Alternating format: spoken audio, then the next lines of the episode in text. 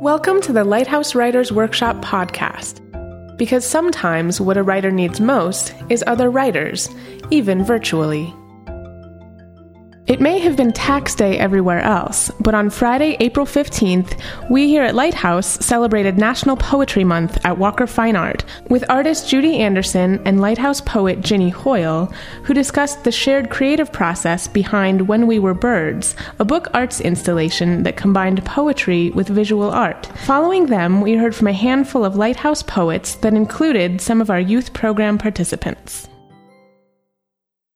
Thanks for coming tonight. I, uh, my name is Mike Henry. I'm the executive director of Lighthouse Writers Workshop, and it's my distinct pleasure not only to host this Writers Buzz during National Poetry Month, um, but to introduce our main guests. I mean, this really feels like a celebration of, um, of, of Ginny and Judy's hard work basically the outline of the night is uh, Ginny and Judy will come up. They'll talk a little bit. Um, Ginny's going to read a few poems, maybe answer a couple of questions because we all have questions.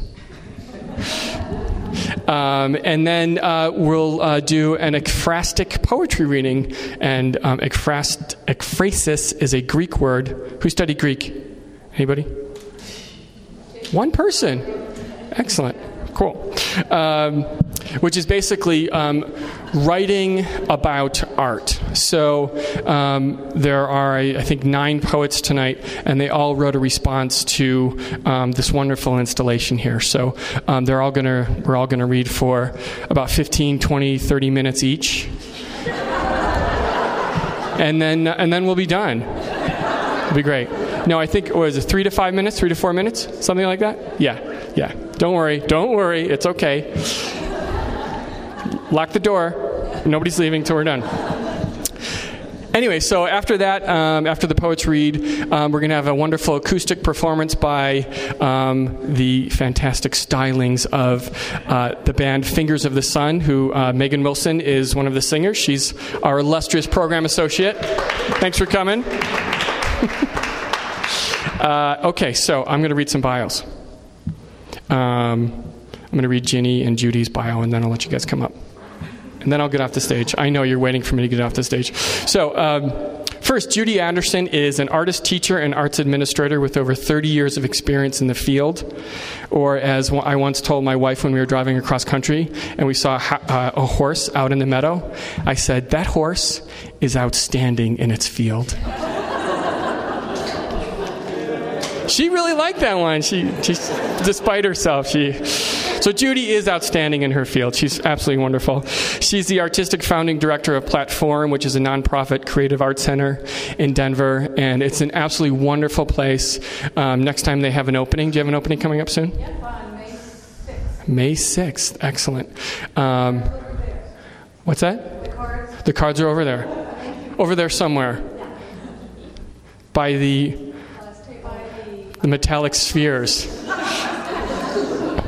Um, the PlatteForum is an absolutely wonderful place. I, I, was lucky enough to be chosen as a fellow there, and it was a life changing experience for me working with um, the populations they, that they work with, and the guiding hand of Judy, who um, consistently told me, You need to work more on your art, which was something I really needed. Um, so she's just fantastic and a wonderful artist great person. Um, and then there's Ginny Hoyle, who, this is her, the bio she gave me. Ginny Hoyle is a short, lanky poet who was smuggled out of New Jersey 40 years ago, trading a perfectly good eight mile estuary for blue skies that have forgotten how to rain. Can you tell that she's the poet in this? In this? Um, she's uh, she. I've known Judy for a long time now. She's probably one of the most talented writers I have ever met, and she's just a beautiful person. I mean, they both are, and um, I just love them dearly. They're just great. So, please welcome Ginny and Judy.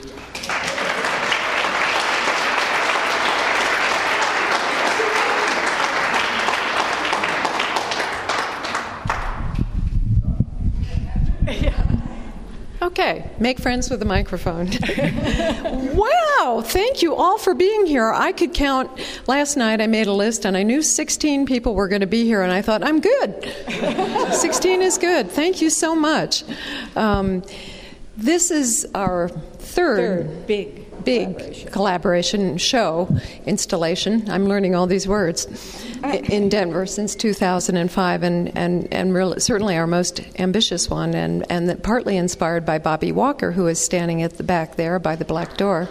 If you haven't met Bobby, just a wonderful, uh, wonderful inspiration. Uh, and so we wanted to start by talking about the collaboration because each time we've done it, it's gotten better and sweeter and more fun and more terrifying. So, so we're going to talk just for a few minutes. We're going to read this because this way we won't forget to say anything. This collaboration is bulletproof, is watertight, withstands cold down to about 64 degrees, which is the ideal temperature for serving red wine, and and is the temperature of my basement studio in winter, where we worked side by side two or three days a week to put this together over a period of about four months, though the whole creative process took about a year. This collaboration takes something very private, which is the act of writing, and in particular, my words and act of writing, and makes it startlingly public. And I survived. This collaboration stitches together 25 years of work and friendship with shared roots in graphic design and a handful of startling coincidences. For example, we just figured out, I think about three weeks ago, that we were both in France in the famous revolution of 1968. Of course, we were both in diapers, but we were exactly. But we were they were, we were there. Revolutionary diapers. this collaboration gives me a new appreciation for the plastic arts. I will never complain about revision again. When you're a writer, all you do is hit delete and stare into space and, until something happens or you fall asleep. In Judy's world, it's all about materials that cost money and take up space and sometimes refuse to behave when time is running short. This collaboration runs on peanut butter toast and the culinary skills of my sister Barbara. Who would be with us, except she's with Judy's mom. Mom in California. This collaboration introduced us to a lot of cool places and people. Sometimes I felt like I was on a TV show called This Old Book because there are book bookbinding artisans and sorcerers and sorcerers all over this city and other places too. Places where you can have words die cut by laser into steel discs. Places write this down, where you can buy 22 gauge cold rolled steel because you never know when you might need some. and some great people. Sculptor Christopher Hecker, who did all the steel work in the show, photographer Efren Cruz, and master framer Bill Stockman, who framed the paintings. This project took what we do best together and kicked it up a notch or three, thanks to the vision of gallery owner Bobby Walker and the consummate skill of gallery manager Mandy Renault. Mandy, where are you? And thank you. And their terrific interns. And it taught me a whole new vocabulary. Many of them familiar words in a new context. Words like pounce and score and bind. Words that have to do with turning language into codex volumes. Oh, and words like codex, too. Which is a term that refers to a book formed of bound leaves of paper, a form going back to antiquity. A form that Judy's been working with and perfecting and pushing the boundaries of for many good years. Many decades. Many decades. and finally, this collaboration is fueled in so many good ways by Lighthouse Writers Workshop, by the talent and generosity of its instructors. And I have to thank in particular Mike Henry and Chris Ransick, who are both here tonight. Can you raise your hands? Mike, we know who you are, but Chris, yeah.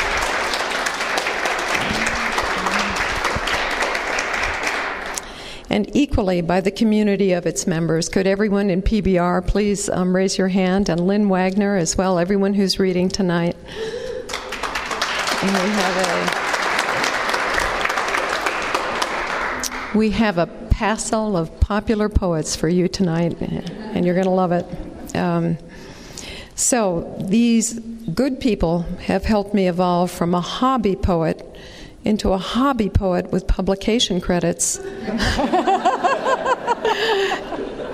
and a book length manuscript that's been returned by some very fine presses. and four paintings that have my signature. I'm a writer. This is this is how generous Judy is. Go figure. So I, I, have said it before, and I'll say it again: that lighthouse writers, lighthouse people, are the smartest, the friendliest, and the funniest shy people you will ever know.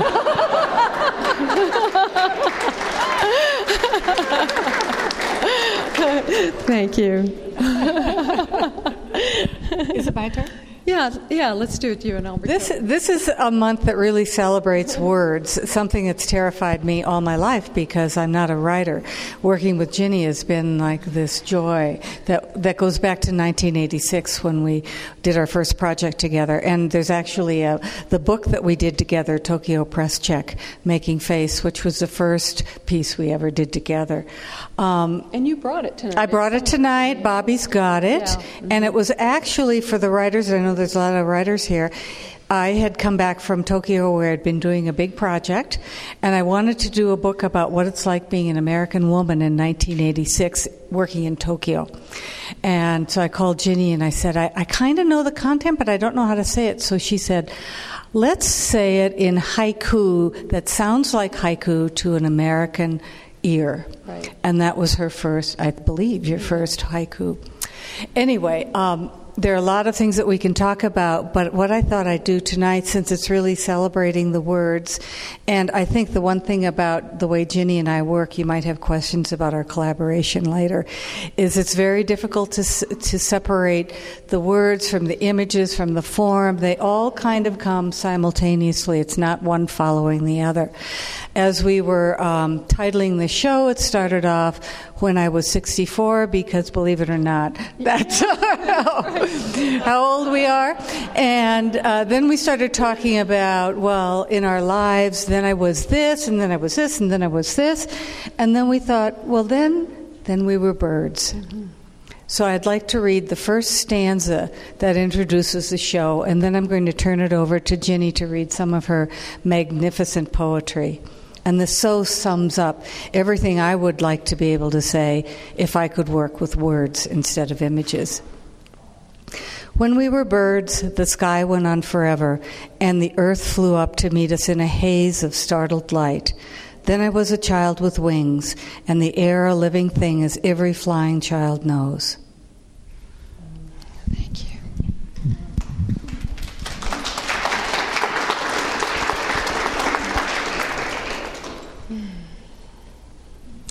I'm going to read four short poems because we have a lot of talent to hear tonight. Uh, the first one I'm going to read is called Awakening, and it's a poem that I wrote for my husband Greg. And Greg, you can raise your hand.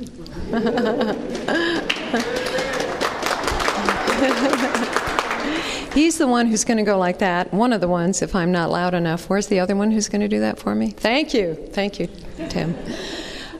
So this is about those that first those first moments in the day when you open your eyes and you return, you re-engage. Uh, but it also became a theme in this show, this concept of reawakening to our lives as they continue to unfold. Awakening.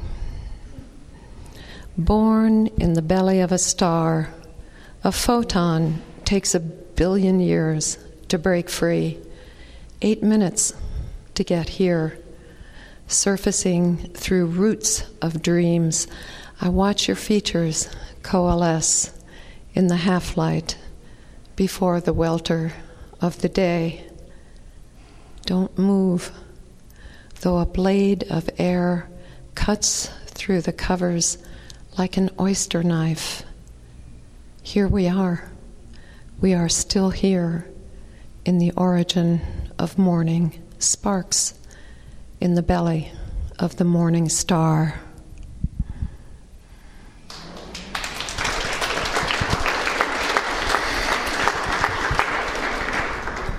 So, that is a poem that I wrote in a Mike Henry workshop. This is going to be full of lighthouse plugs, so just, you know, get used to it. The next one is a prose poem. Um, I took a, one of the abbreviated afternoon sessions that Jake Adam York did on the prose poem at LitFest, which is a summer event. Um, which is terrific. You don't have to go away to far flung places to get a really good hit of writing instruction and uh, community. And so been really kind of intrigued with the form and playing with it. Uh, this is stage four. The whole time I was on the phone asking questions about incapacitating illness, I tracked the progress of two ants that had joined forces to carry a crumb back to the burrow. This was in the living room. So they were hip deep in carpet fiber, shifting this way and that, trying to get a purchase on it. It was like watching Laurel and Hardy carry a safe, maybe a sofa, through a field of wheat. I wondered if ants sweat. I wondered if ants swear. I wondered, really, if they would ever get there. The ant hill lies 15 feet south as the crow flies on the other side of a solid wood door. All this reminds me that my father has come home to die, that we bear him gently on our shoulders through the last days, that I never imagined being an aunt. and I wonder who will carry me when my time comes.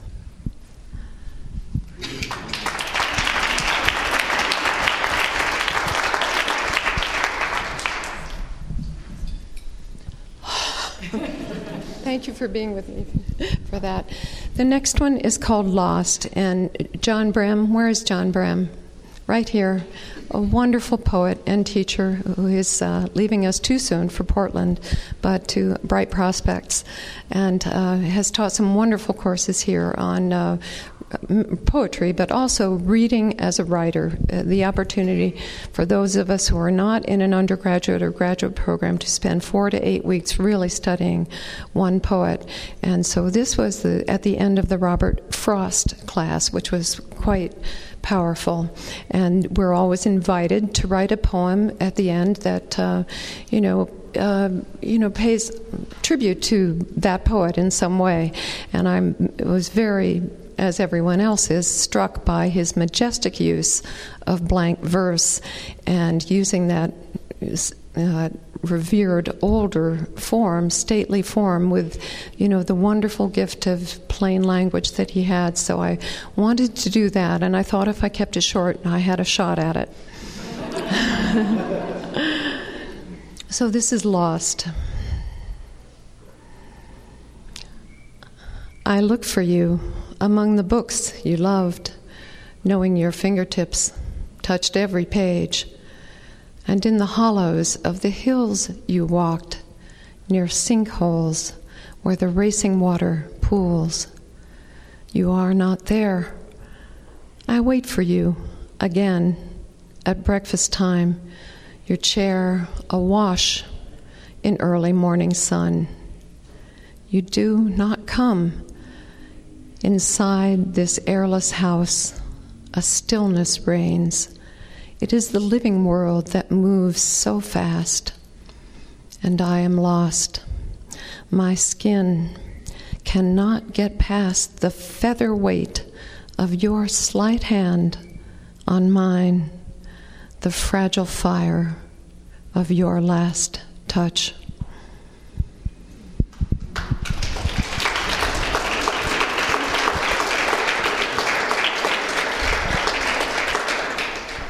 And both of those were written for my sweet father, who spent the last seven months of his life with us in our home in hospice care. And the last one is another prose poem, and this is dedicated to um, Bill Henderson, who every year at the Grand Lake Retreat leads a lot of writers with notebooks on a wonderful nature walk. And we stop and do free writes, and some of them turn into essays, some of them turn into short stories, some of them turn into poems, and some of them just turn into conversations. So this is called North Inlet Trail, July 12th, 2010. Today, I meet the meadow halfway. It is holding still. It is green and gold, warmed by a gentle sun. Once I might have chased it, seized it, worried it the way a dog makes a rag doll of a downed bird. Once I might have tried to take it apart, my toolkit stocked with mesmerizing weapons of distraction. Then I was a match in a falling forest, a keyboard chewing up the land. Now I let the meadow come to me. I roost on a rail fence, watching five sleek horses ingest the green gold hour, turning sweetgrass into muscle and bone if I hold still enough, long enough, maybe I will see how the thing is done.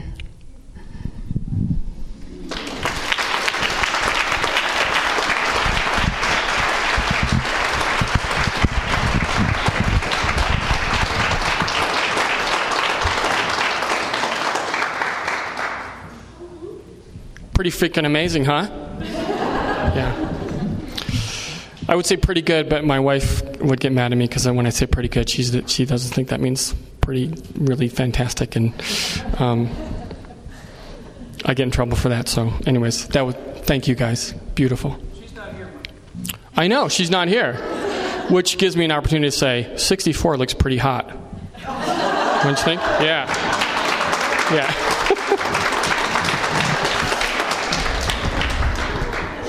I'm not a flirt. I just play one when I'm in front of a microphone. Okay, so the readers. Ready? Ready for some poets? Ready for some ekphrastic responses?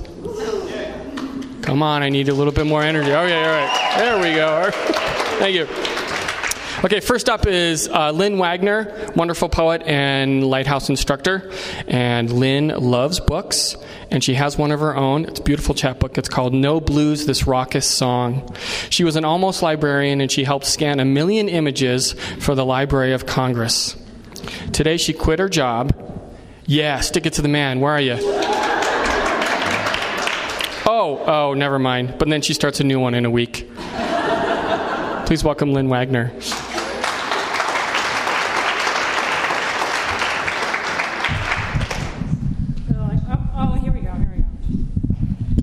We got to do the shorty thing.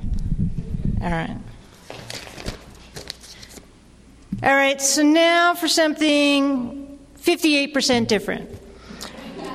Uh, my poem is called uh, Alphabetized Abstractions by Eights. And um, it uses the words from the title uh, exhibit poem, When We Were Birds and I do something with them. And uh, so I uh, composed this poem with the help of an algorithm. And if you don't know what an algorithm is, that's okay because it's National Poetry Month. So it's not National Mathematics Month, it's National Poetry Month. So uh, the subtitle, I'll, I'll, read the subtitle. Uh, the subtitle is 835-27146-1638-725. It's only a subtitle. Um, so the poem's in eight parts. I won't read the numbers, which don't go one, two, three, four, obviously. Um, but I'll just pause in between. And um, if you want to kind of know about the rules of how I made it, I made an explanation conveniently located near the beverages. um, alphabetized abstractions by eights. As baby bones changed, the air became an Eden. Faster and faster, the roots stir up the pot. Hope is late March and me much older. Slowly the soup began to boil. Then truth, a taste unaccustomed to my tongue. Once there was a woman, once a baby, a labor, a ladle, love. The first garden fades. A broken wheel sleeps in quiet loam. Here, light knows us. Here, a chopping, the bending stems of flowers, shadows of petals cast on a wall. Out of fierce air, experience taught us patience. We were never separate, always with you. And as her back breaks, the dark child will fall fearless forever. She will fall into great heat. If one must reap a searing sky, why must the world be swept of wonderful? Swept until a thing most mighty crawls upon the bank, until these words grow, now seated in ripe earth. As babies, so birds, column by column, flew until falling to earth, a gentle haze of hate makes light impossible. Much as ocean makes rain out of praise, so she sang, though startled by the vast love where woman was. Closer and closer, each failed creation hits home hard. The birds know light, know love. Out of an imperfect practice, they rise from the stubble of an open field. So stars are not the only thing to move, though slowly. Once there was a woman, now she is light, is love. Back from a journey the child calls daddy, as ever the fear of flying gives heart to the house inside. Less living means much desolation. Overpressed, she sang slowly. Slowly, she spilled her words on the stove. Then the thing turned into poems. O oh, woman, where have you been? Before brilliance, every child dazed from hem into hand. Kissed light grew more peaceful without regret. There she will sleep, up, up, up out of the fire, everything dazed and undone, sprouting wings. Heaven's illusion finally breaks apart in baked day, a fiery forgiveness stuck in the loam of open pain. Mommy sleeping, searing split into the reckless night. Every life a dream, every age unexpected.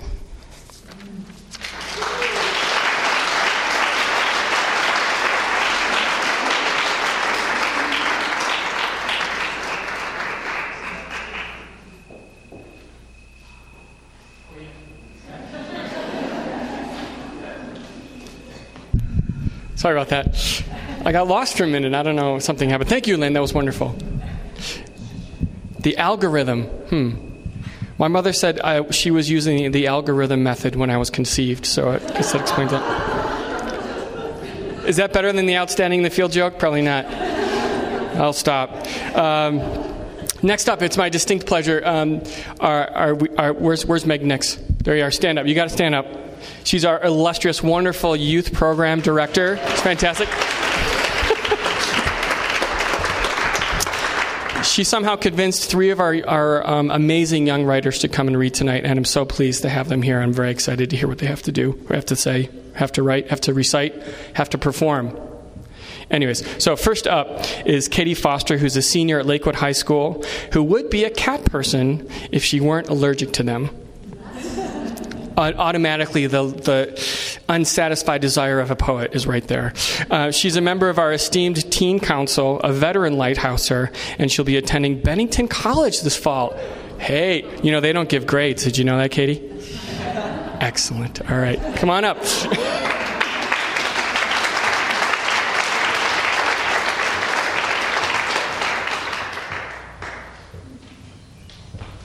feel there's a pressure to reach the microphone after a certain point. All right, so this is called On the Eternal. In the beginning, there was nothing, which is to say, everything. You and I and the trees outside my window were all one thing, inside and around and apart. The time I am, I am, speaking of is the time before the Big Bang. I do not claim to know what set off the trigger for such a momentous event. All I know is that for a time immemorial, everything I can think of and more was the same. From there, the universe grew, expanding, morphing, until the pieces of what were to be me became me. A cell of my father's breached a cell of my mother's, and I multiplied. In this way, I can, in this way, I can say I understand belief in God, the holy, unending oneness of the universe. I do not have the arrogance to say that I know there is a master plan, that there is fate. I know that I do not understand, and accept that what I know is this Consciousness is a strange bird. It is likely to be the weirdest thing my cells will ever experience. When, my di- when I die, when my mind stops turning and my heart stops beating and my lungs stop breathing, I will be dead. My pieces will continue to exist, yes. Matter cannot be destroyed. My body will rot. I will feed plants and birds with my decaying guts, and in that sense, I will live beyond my life. There will be no heaven or hell. In fact, I don't understand how humanity could possibly come up with an idea so absurd. Fear, I suppose, supplanted the thought that there are more conscious moments to be experienced, but alas, I cannot see any way that this is true. I will not exist in a perpetual paradise or lake of fire. Rather, I will become one with the vast silence that exists beyond the confines of my skull. That moment before I slip out of my head, the instant, the instant in which I know I will know. I, ugh, let me start that over. The instant in which I know I will be no more for much longer will be the most beautiful moment of my life. Thank you.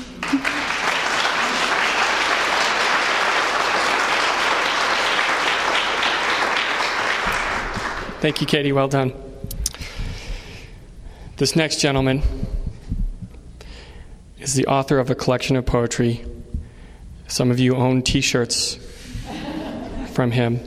Uh, the collection is called Umbrellas or Else. And he is also the evil genius, not totally evil, kind of evil, behind pocketbucketlist.com. Remember that. It's going to be famous someday. Uh, please welcome J. Diego Frey.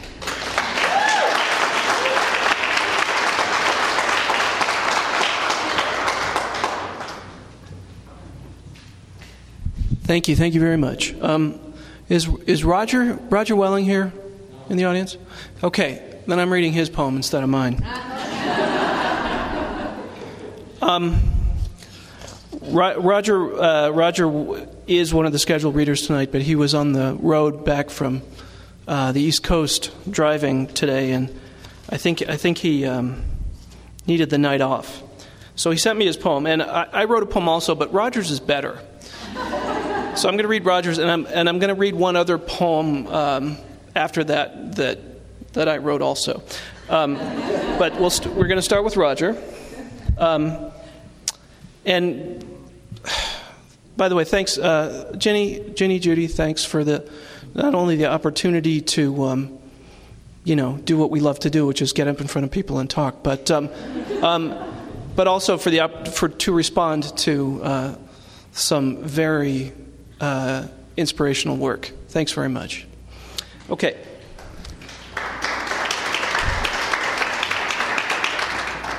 So this poem is by Roger Welling.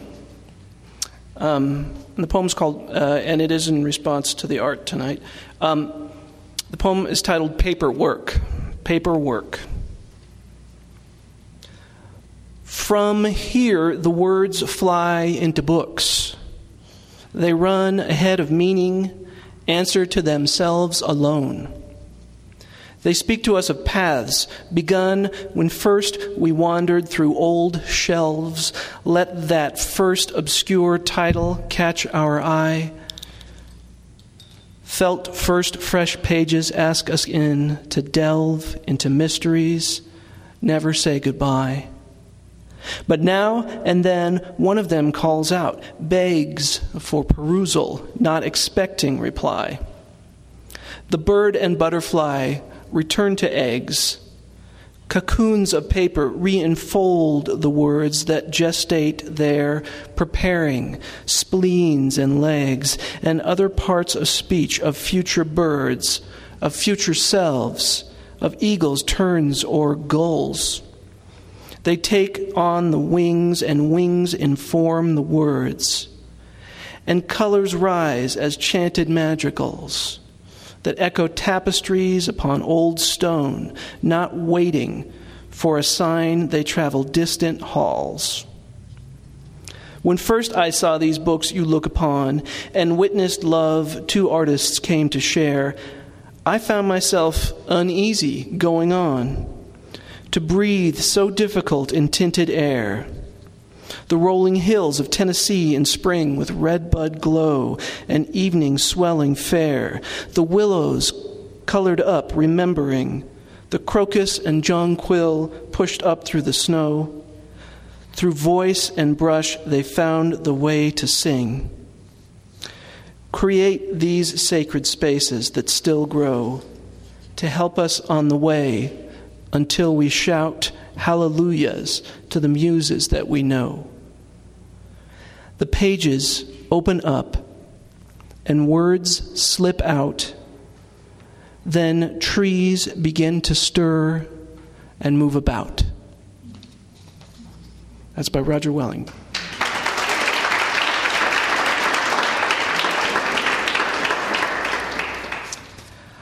Um, I'd like to read to you a, a, an ekphrastic poem uh, that was written um, uh, for um, a, a, different reading. Uh, so, in response to a different artist, but the mood and the and the um, the, the subject makes sense here. Um, so, the this poem um, was written in response to a painting by uh, the, the painter uh, Vance Kirkland, who, uh, if you've seen him, he's, he's, a, he's a Denver painter, and his, his paintings are everywhere. His paintings are in the art museum. They're um, um, they're somewhere else that I was just recently, like uh, yeah, Boettcher Concert Hall, exactly. Yeah, um, and they're, they're, they're large canvases with, with great swirls and splashes of color and, and, um, and details and textures, but you know, it's just, just wonderful, vast fields of, of color on top of different colors on top of different colors. Um, you know, something like if you maybe took this, uh, this photo here with the different colors and uh, uh, melted it and smeared it around and put it back um, up there, you, you, you kind of get to the, that point. And I want to read this poem because to me, this poem. Um, it feels a lot like uh, sort of the true experience of, of ekphrastic writing, which is this um, effort to uh, you know, address the artist with your words. So the poem, uh, the, the painting, the, the Kirkland painting I wrote about, had the um, fanciful title um, uh, in, in Italian, um, um Memorie di Via Italia. Memorie di Via Italia. And my poem in response is called Memories of Villa Italia.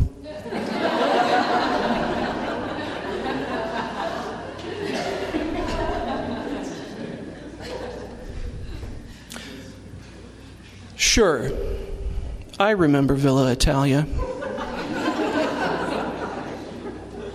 It was a beautiful shopping experience. a million square feet of consumer consumerabilia. Yeah, I remember the Villa Italia. Spencer's gifts with the psychedelia, the orange Julius and the fashion trends. Sure, I remember Villa Italia. It was a beautiful shopping experience. The artist paints us a different villa, one that bleeds with lights and blooms, with hieroglyphics and vanilla. The artist dreams a different villa, a home that could produce Godzilla from any of its clouded rooms. The artist paints us a different villa, one that bleeds with lights and blooms. Perhaps the poet got it wrong. One doubts the artist did. To cast an oil paint in song, perhaps the artist got it wrong. He's not been at this very long. In fact, he's practically a kid. Perhaps the poet got it wrong. One doubts the artist did. Thanks very much.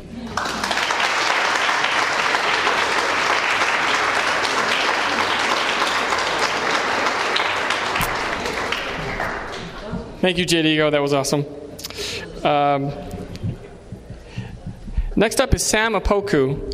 He's a new addition to the Lighthouse Young Writers Program. He's a current student in our four week after school creative nonfiction workshop, um, and he's also been a student in our outreach class um, at Thornton High School, led by Gail Waldstein, or as us Thorntonites, Thorntonites like to say, in Thornton. Um,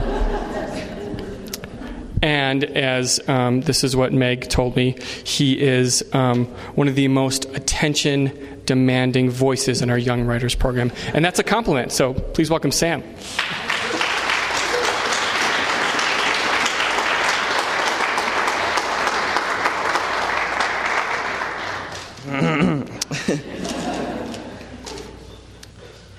okay. This isn't, um,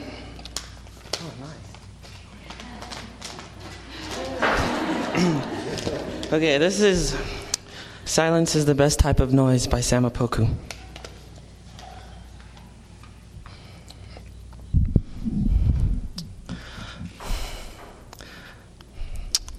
Silence.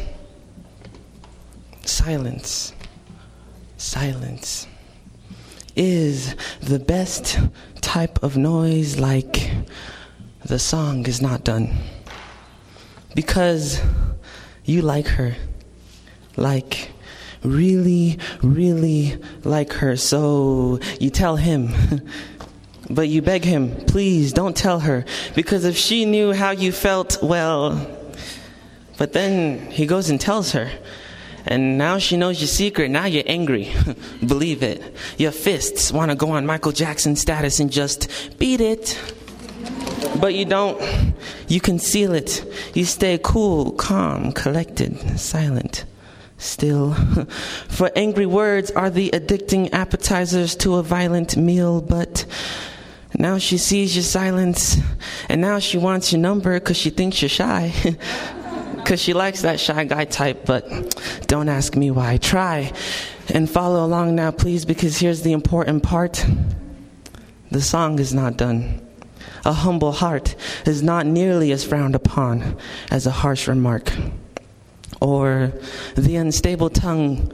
So I challenge you, people, and stop squinting at me as though you're looking through a peephole. People, keep your hearts humble and your thoughts silent, especially if they are obtrusively, obviously, obnoxiously redundant. Silence like awkward because you met her for the first time and she's got something green in her teeth. like, yeah, I think you're gorgeous. I think you're awesome, but you did not chew your salad thoroughly and decisively through. I wish she would be silent. Silence like you were wrong when you told me one plus one equals two in reality, when actually, if one you and one me get together and agree to rotate the world for the better, then we can have peace. Silence like the cold shoulder. Silence like that used to be loud dog but now has a muzzle, or silence because she told you to can it or she'll put you back in your place like she's working on a puzzle. So jump, shout, yell, impress, but.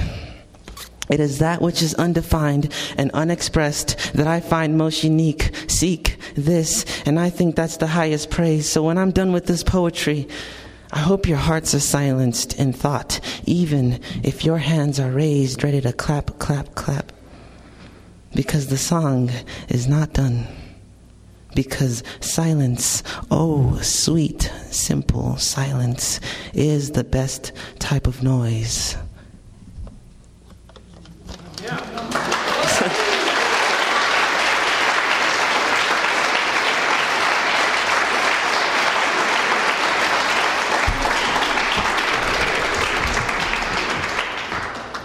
There's a lot of talent up in Thornton, I'm just saying. It's good stuff. Thank you, Sam. Wonderful. Next up is another extremely talented person from the northern suburbs, northwestern, Arvada, Arvada, Arvada. Yeah, what? Okay, I, am st- I got to stop. Um, oh, you live west of Arvada, Arvada. Yeah, Golden, almost. Um, with three males, that explains a lot, um, and three pets, and dreams of self-cleaning floors. Excellent. Come on up,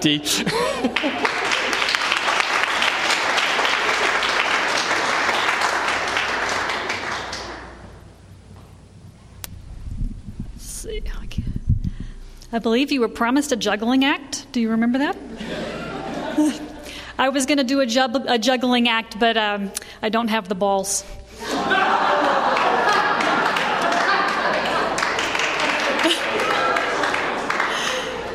so you'll have to make do with a poem that I hope I can read. Let's see. And the name of it is An Open Book. The bound spreads from her stitching flutters where her cover parts. The gathered, as though flushed from bushes, fly and flourish, close to the spine, recto verso. Thumb to the place you intend to begin. Forget your third grade teacher's small dominion. Follow your finger. Move your lips. Slouch on pillows piled against the headboard. Lick your index finger when you turn a page. it didn't work, but. Scan, utter, articulate, declaim words in flight between the cry and the absence of the cry. Though your eyes may sting, hands quiver, lines snag, on weary tongue. Refuse to snap your book shut to pray for a favorable wind. Thank you.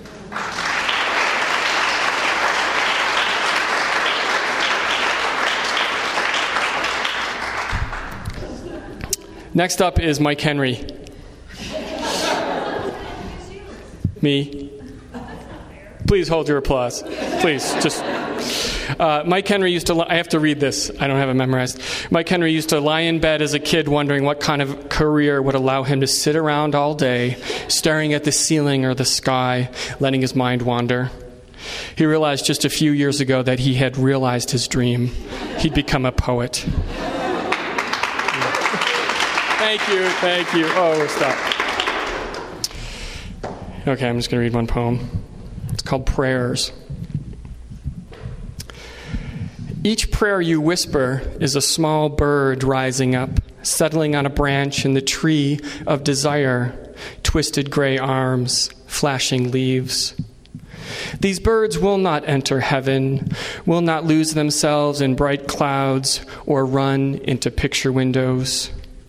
They hover and settle in the ivy wall along the garden their small voices ringing bells, their flitting nerves unseen. You know their closeness each day, wing brush against your cheek when raking the leaves, a shock of breath. At dawn, they wake you, their conversations a multitude of words without punctuation or denouement. When you gave them up on your knees in flannel pajamas, your hands pressed together, smooth candle flame of fingers, you believed they would come to rest in a God's ear and make your life something else than what it is. But you know, you know, they are just gray brown finches with hearts like ours, searching for easy seed, building downy nests in the eaves of your house. Thanks.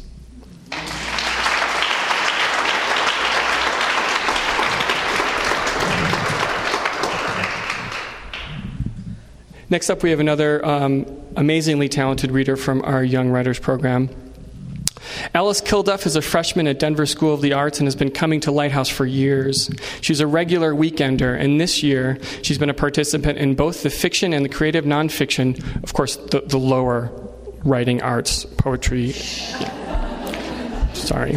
Yeah. Four week after school workshops where other students comment on the poised, this is very true, but dramatic way she reads, a manner she might have inherited from her father, who's British. Please welcome Alice Kilduff.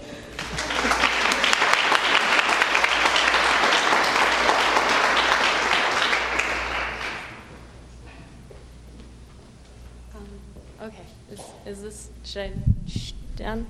All right. All right. I also attended the four week poetry class after schools, also. Um, I'm indulgent in all forms. Um, okay, so I wrote a poem called A Glossa, and it is a poem created in the Spanish court around the 14th or 15th century, and it is a poet paying tribute to another poet. Um, so it opens with a quatrain by another poet um, and is followed by four 10 line stanzas, ending in a line from the quatrain. And the sixth and the tenth, or the ninth lines rhyme with the tenth. Um, so the uh, quatrain I chose is by Gwendolyn Bennett, who is an artist herself. She's a paint. She was a painter, and uh, so the quatrain I chose is about her art. Brushes and paints are all I have to speak the music in my soul, while silently there laughs at me a copper jar beside a pale green bowl. You sit on the porch and watch the birds paint the trees. You once told me it was as sweet as the first warm day after a long winter's freeze. A cup of earthy coffee and small cakes split into halves guard your feet. On your lap rests water dyed with human emotion. When these iceberg walls calve, brushes and paints are all I have. Red swirls of rubus are caught in the snap bass of funk. Orange hips sway on the waves of La Musica Latina. Gangly blue lovers are the cat's meow, swept on the back beats of jazz. Charcoal fingers tap along with the tight ringlets of dubstep, the synchronization memorized as a first language. These colors, like a woman's coal, speak the music in my soul. These are my words, my I love yous, my I miss yous my wonder at how something so small and so fragile could be so beautiful. These are my nightmares and my best days, the kind that shine. The flowers on my table and that rusted old church key. Here are all the dresses I remember from summer afternoons, all the birds I've seen painting with your dyed water. Here's the afternoon we climbed the fig tree while silently they laughed at me. That was the first time I tasted the sweet fruit. This purple is my love, and though it doesn't have a beat, it has a song. You always understood me, speaker of colors. You burn like steam coal. These iceberg walls are melting. We sit on the porch with murky water balanced on our laps. You and I are a bird and a tree, a pen and a scroll, a copper jar beside a pale green bowl. Thank you.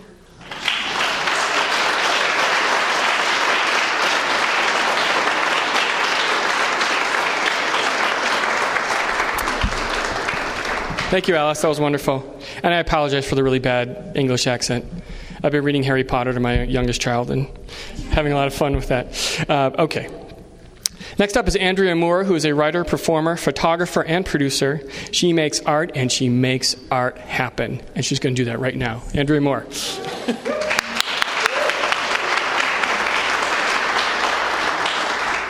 I love it when my endeavor to be simple just reads as really intense. Um, I'm actually going to get rid of this.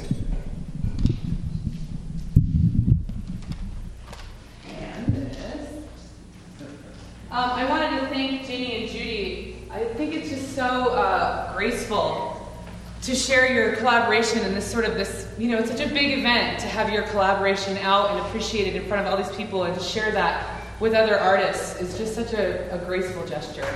So.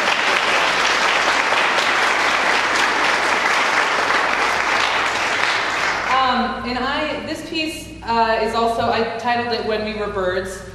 And I was really inspired by their collaboration, and it had me reflecting on one of my own. Uh, I work in a collaborative, an arts collaborative, um, and there are five of us. And so thinking about collaboration and that sort of terrible need to work with another artist that I feel, um, because it's so much easier to work alone. Uh, but it's just so not as interesting as forcing myself to get deep and dirty and work with other people. And this, so looking at the sort of the, the real lifting and just especially the back wall, just how the back wall is just winged. And really thinking about um, when we were birds as a reflection on sort of the, the story of the life of a particular collaboration. When we were birds, we talked the talk and walked the walk. We taught the flock to fly. We took to the sky. We sought the dock only when our wings had beat like eggs. We're more tired even than our legs. We fought the clock. We flew fast. We passed so much along our way that nothing we could say to anyone could paint the picture that our eyes had seen that marble medley evergreen, that symphony our ears had heard when we were birds. When we were birds, we didn't measure our feathers or stretch our necks to know their length or even count our chickens. We flew, we flapped, we dipped and dived, we even dove. We roamed and roved. When we were birds, we worked in groups we flocked in gangs. We built each other up and sang as loudly as we could, which was always louder than we thought we should at first. We felt magic spark and stir when we were birds.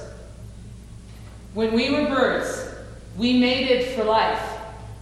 We created a covey, a flurry of pheasants, a fury of feathers packed in the present, but pinned by the past and smashed in a space too small to avoid being startled by an unexpected sight or sound.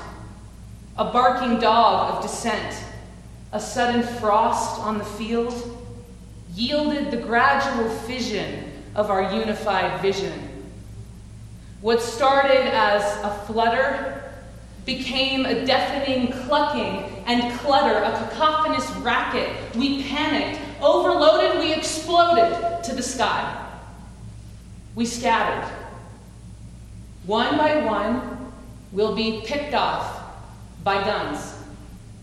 We'll poof like a paintball. We'll pitch in a free fall. We'll wheel and careen. We'll rip like a scene. Change is the hound that catches us all by the throat. We will reincarnate as a murder of crows, and we'll meet on a wire and judge what went wrong. We'll trade in our wings for words and talk about the time when we were birds.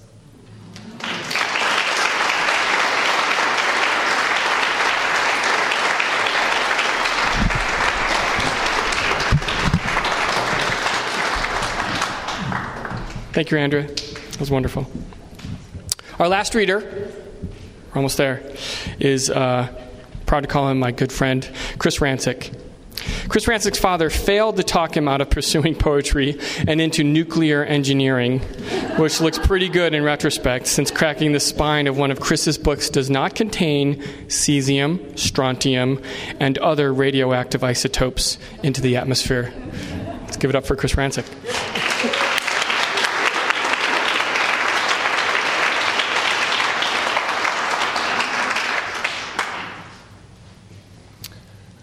Judy and Jenny This is beautiful. And thanks, uh, as Andrea said so well, for inviting me and others to uh, share this. This is a wonderful way of extending the collaboration this evening. So um, it's great. Uh, when I when I set out to write this, I knew I wanted to do uh, something very basic. I wanted to write in couplets as if in wings. So uh, this is a poem written in couplets, which probably only matters to poets, but since there's a lot of them here tonight. okay, uh, this is called "Why I Gave Away My Wings," and I stole some of your lines.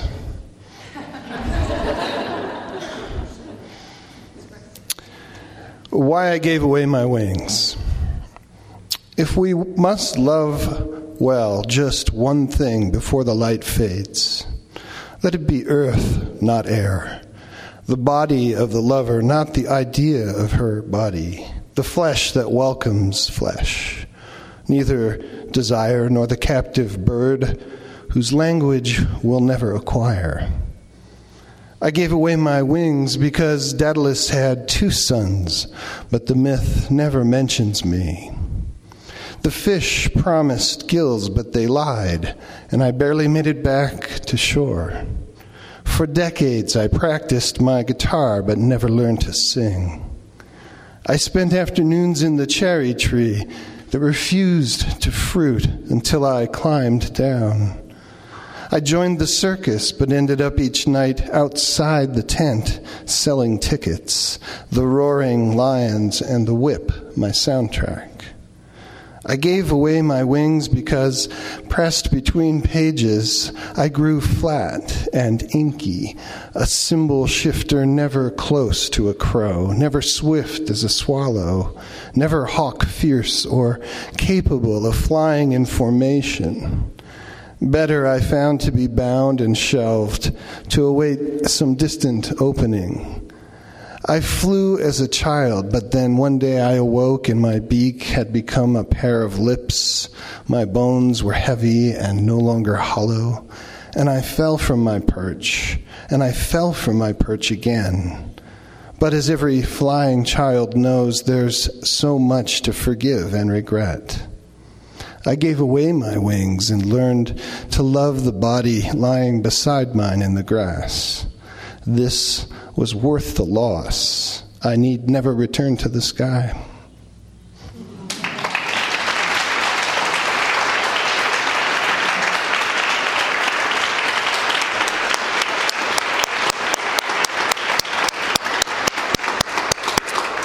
Thank you, Chris. Thank you to all our readers. Wonderful job. Well done.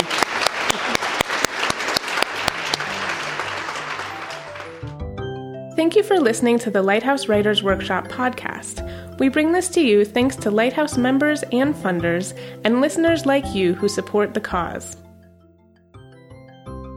We are grateful to the SCFD Tier 3 for their support. More information on Lighthouse Writers Workshop and opportunities for involvement can be found on our website at www.lighthousewriters.org.